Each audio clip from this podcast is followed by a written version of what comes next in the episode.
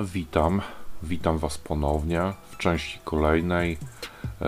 Jak dobrze pamiętam, jak dobrze pomyślę, to chyba nawet w części drugiej opowieści o, ewol o ewolucji procesu powstawania monet na przestrzeni wieków. Konkretnie mowa tu o hamerkach, czyli monetkach, na których rysunek uzyskiwano poprzez przeniesienie go ze stempli menniczych na surowy, srebrny czy złoty materiał, na krążki monetarne, za pośrednictwem e, uderzenia młotka. To był taki dosyć brutalny przekaz, tak? Teraz przenosimy, przekazujemy tam różne informacje przy użyciu fal radiowych. Wtedy wszystko było takie bardziej dosadne, więc do, do, do tego przekazu używano jako nośnika młotka. W poprzednim odcinku mówiłem o początkach lincerstwa hamerkowego, o przygotowaniu materiału, o przygotowaniu krążków monetarnych i samym procesie wybijania, o tym jak się stemple zużywały i tak dalej. Dziś ruszamy dalej w tę podróż, no zajrzymy na początek do naszego mincerza, mistrza mincerskiego. To już nie jest wtedy zwykły rzemieślnik. Przywilej bicia monet to też sposób na dodatkowe zarobkowanie mincerza. E, mincerski przywilej, nazwijmy to tak. I chyba tak to się w historii też nazywało. Mincerze w pewnych okresach czasu lub na skutek stosownego edyktu rządzących, rządzącego prowadzili wymianę monet na nowe. Zwykle gorsze, z mniejszą zawartością cennych kruszców, ażeby wymusić wymianę na ludziach, bo ludzie też nie byli przecież w ciemię bici i wiedzieli, że są robieni wała, tak nazwijmy. Mincerze wymieniający te monety otrzymywali prawo sprzedaży materiałów strategicznych i niezbędnych do życia. Tutaj na przykład mowa o soli. Wówczas sól była niezbędna do konserwacji i przechowywania żywności. Bez niej po prostu ludzi czekała śmierć głodowa, najzwyczajniej. Musieli kupić. Musieli wymienić monetę, musieli, musieli to kupić za monetę nową, nie mieli innego wyjścia. No, tak to wtedy wyglądało, jednak proces, proces bicia tejże monety yy, już wówczas, może inaczej, jednak proces bicia tejże monety jest w dalszym ciągu powolny i żmudny, choć uległ pewnej mechanizacji yy, w szesnastym wieku. Górny stempel o zmiennym kształcie yy, głowicy umieszczano pionowo nad stemplem dolnym. E, przytrzymywały go prowadnice, mincerz podnosił go nogą, e, posługując się tak zwanym kliperkiem, takim niewielkim pedałem, który pozwalał unieść ten stempelek do góry. Miał obie ręce wolne, sprawnie więc wyciągał wybitą monetę i podkładał kolejny krążek. Nogą opuszczał górny stempel, ten kliperek opadał na krążek centrycznie, zawsze dokładnie w to samo miejsce, idealnie rzekłbym, i wtedy drugi mincerz bądź czeladnik, silny chłopina, e, trzymając młot w obu dłoniach, tak z przyłożenia walił, walił w górny stempel. Dużo mocniej niż było to możliwe wcześniej. Ta metoda zapewniała centryczne wybicie, dokładne, pionowe i mocniejsze. Ta metoda była też nieco szybsza po prostu, zwyczajnie nieco szybsza, bo dwoma rękami pewne rzeczy precyzyjne jest dużo łatwiej wykonywać niż jedną, prawda? W drugiej połowie szesnastego wieku upowszechnia się kolejne ulepszenie. Mincerze odrzucają młoty, młoty idą w kąt, w ich miejsce wchodzi poruszany na prowadnicach kafar. Taki ciężki, potężny kafar, jak wiecie, wbijał dyle, bale pod mosty, w dno rzeki, prawda, czy tam, nie wiem, nad jeziorami, pod, pod, pod pomosty, przy których cymują łodzie. Potężna siła. E, tutaj system wielokrążków pozwala e, wydatkować stosunkowo niewielką siłę, by uzyskać potężne przyłożenie, dużą siłę w zamian. No, kafary podnoszone za pomocą lin, e, opadały z określonej wysokości, te kafary mennicze, lub pod odpowiednim ciężarem na krążek monetarny można było bić monety z automatu od razu, grubsze, e, o większych średnicach.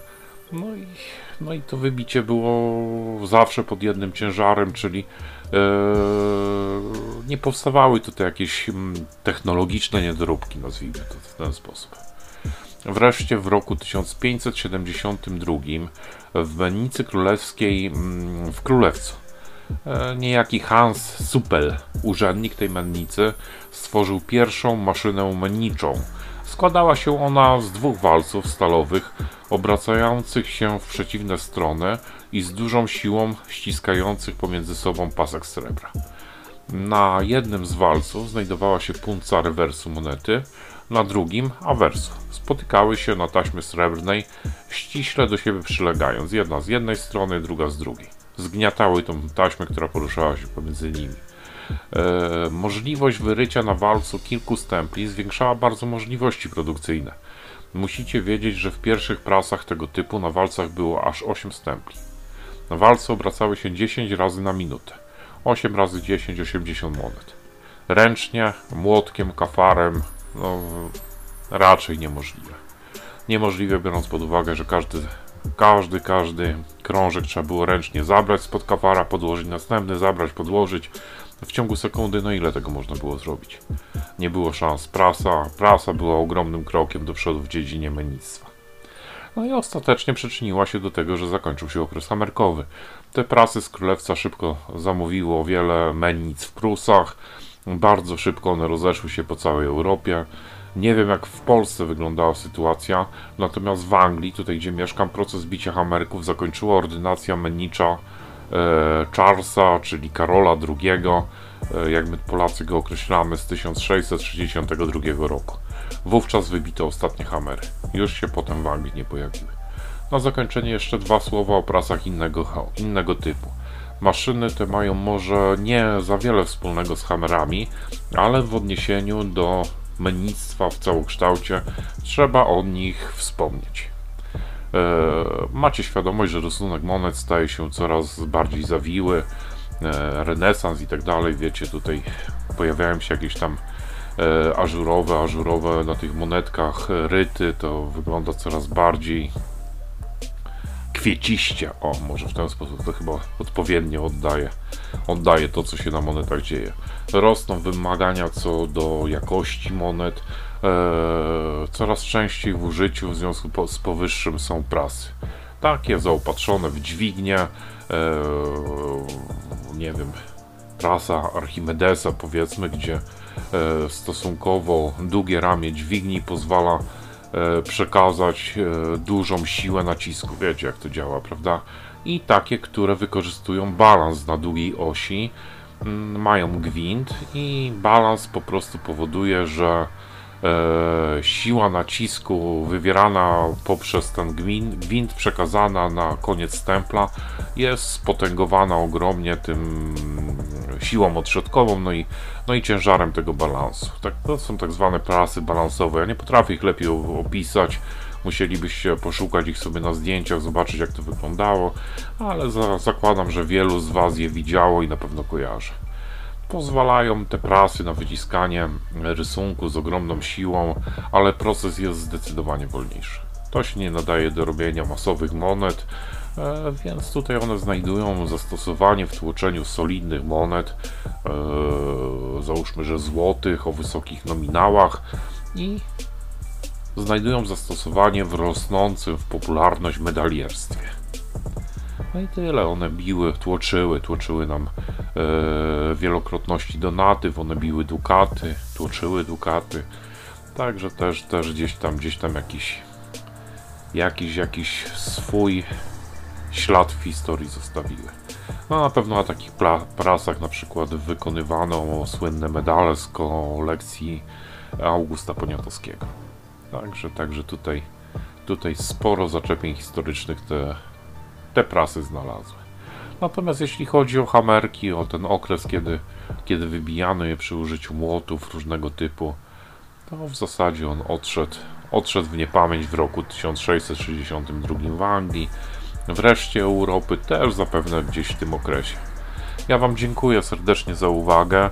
Pozdrawiam Was. Nie wiem, kiedy będzie okazja po raz kolejny się odezwać, bo za dwa trzy dni wyjeżdżam do Polski. Na YouTubie już się nie pojawiają filmiki od pewnego czasu, nie mam zwyczajnie cza... no, czasu, czasu. No brak mi, brak mi chwili wolnego, chwili wytchnienia, także troszeczkę, troszeczkę zwolniłem. Natomiast no, podcasty nie wymagają aż tak dużego nakładu siły i pracy, więc jeszcze coś próbuję nagrywać. Pozdrawiam Was serdecznie, bądźcie zdrowi, uśmiechajcie się często, no i, no i do usłychu, jak będzie kolejny temat do zrobienia. Pozdrawiam, hej hej!